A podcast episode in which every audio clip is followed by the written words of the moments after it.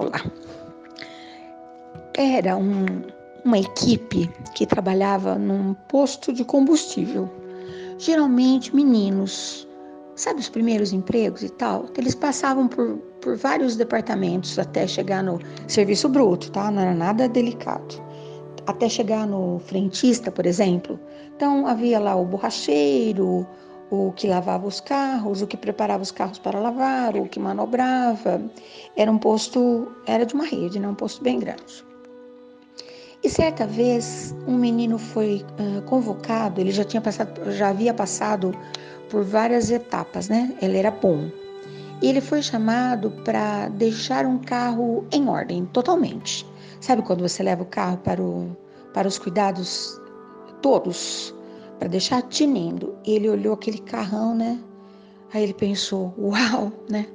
E o chefe já falou, né? Ó, cuidado aí que esse, não precisa nem de falar, né? Que é um carro de pessoa importante.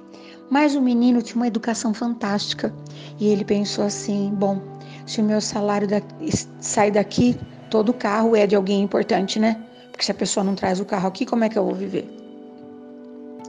E quando ele começou a tirar as coisas de dentro do carro, ele começou a encontrar lápis, lápis de cor.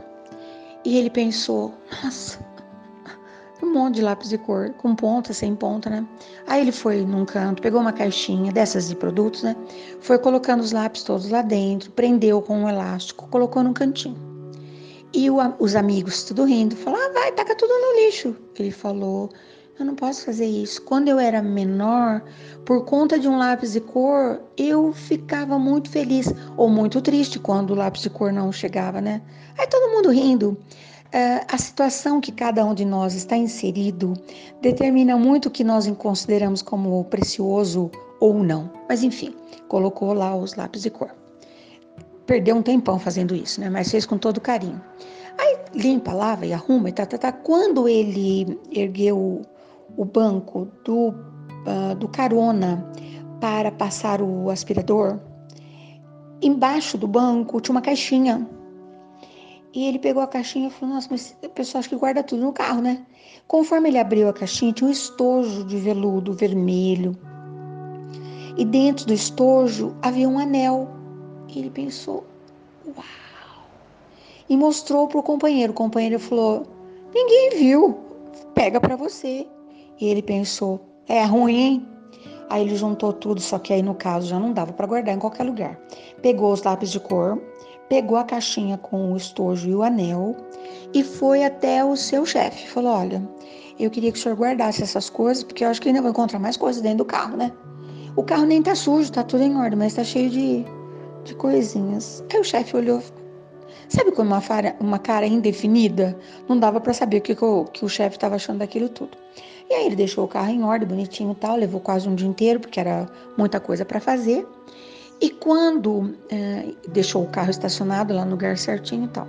Quando o dono do carro veio e foi embora, né? Não falou nem muito obrigado, nem, nem deu uma caixa de bombons, nada, como se a coisa mais normal do mundo fosse aquela. Era.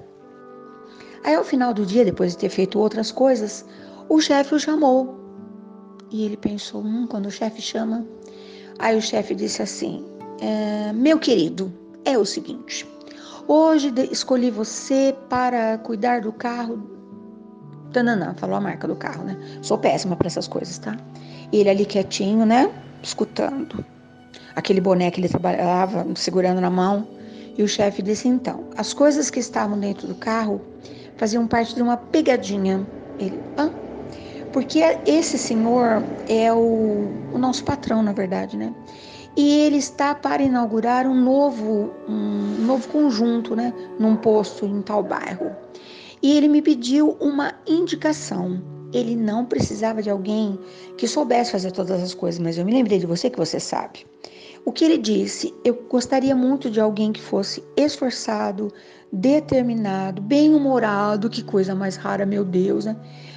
E que fosse honesto. Eu não posso estar em todos os lugares ao mesmo tempo.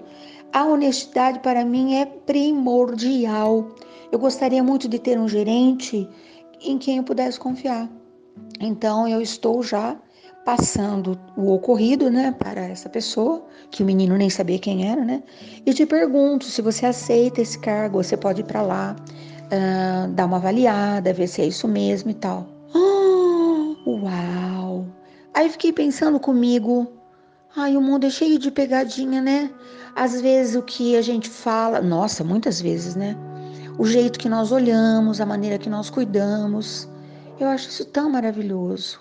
Eu gostaria que você pensasse nisso hoje, para passar pelas pegadinhas, merecendo assim todas as oportunidades, né? O mundo está cheio de oportunidades. Muitas pessoas já me disseram desde quando eu era pequenininha que as oportunidades são os trenzinhos que vão passando. Passam vários, né? Uma maior, outra menor, umas boas, outras não tanto, mas a gente vai ou aproveitando ou deixando passar. Não importa o que é que você faz, né? Não importa. Portanto, o que importa é que você faça isso com muito gosto, porque na verdade nós temos mesmo o olhar superior a avaliar as nossas as nossas reações, o nosso comportamento, o nosso desempenho, né? E eu me lembrei, que vou arrematar com uma historinha bacana, um dia desses, uma grande querida amiga me falou de uma padaria toda cor-de-rosa. E nós estávamos passando por ali. Saiu pouquíssimo de casa agora. Mas aí meu marido comentou: Ah, lembra, foi aqui, não foi? E paramos. Eu me surpreendi muito com os produtos. É coisa de padaria, né? Tem pão, tem doce, a gente tem que ir preparado. Mas o que me surpreendeu foi a menina que me atendeu. Eu nem sei o que eu posso fazer por ela além da minha boa vibração, porque parecia que eu era a pessoa mais importante do mundo e que ela estava me apresentando as coisas mais incríveis do planeta. Ela falou com tanto amor sobre cada um daqueles produtos e eu fiquei encantada, deslumbrada e pensei: mas é claro que a vida vai presenteá-la com grandes oportunidades. Não havia ninguém filmando, não, só estávamos nós e ela toda linda, toda paciente, com aquele olhar encantado. Olha, se tem um negócio que me deixa doida, é um olhar encantado. Sabe quando aquilo que você está fazendo é a coisa mais maravilhosa do mundo? Então hoje eu te proponho, fique atento às pegadinhas, preste muita atenção, mas tenha um olhar encantado para todas as coisas que passarem por você. Não me desperdice uma oportunidade de falar uma coisa bacana, de ser uma notícia boa. Até amanhã. Tenha um bom dia, uma boa tarde e uma boa noite.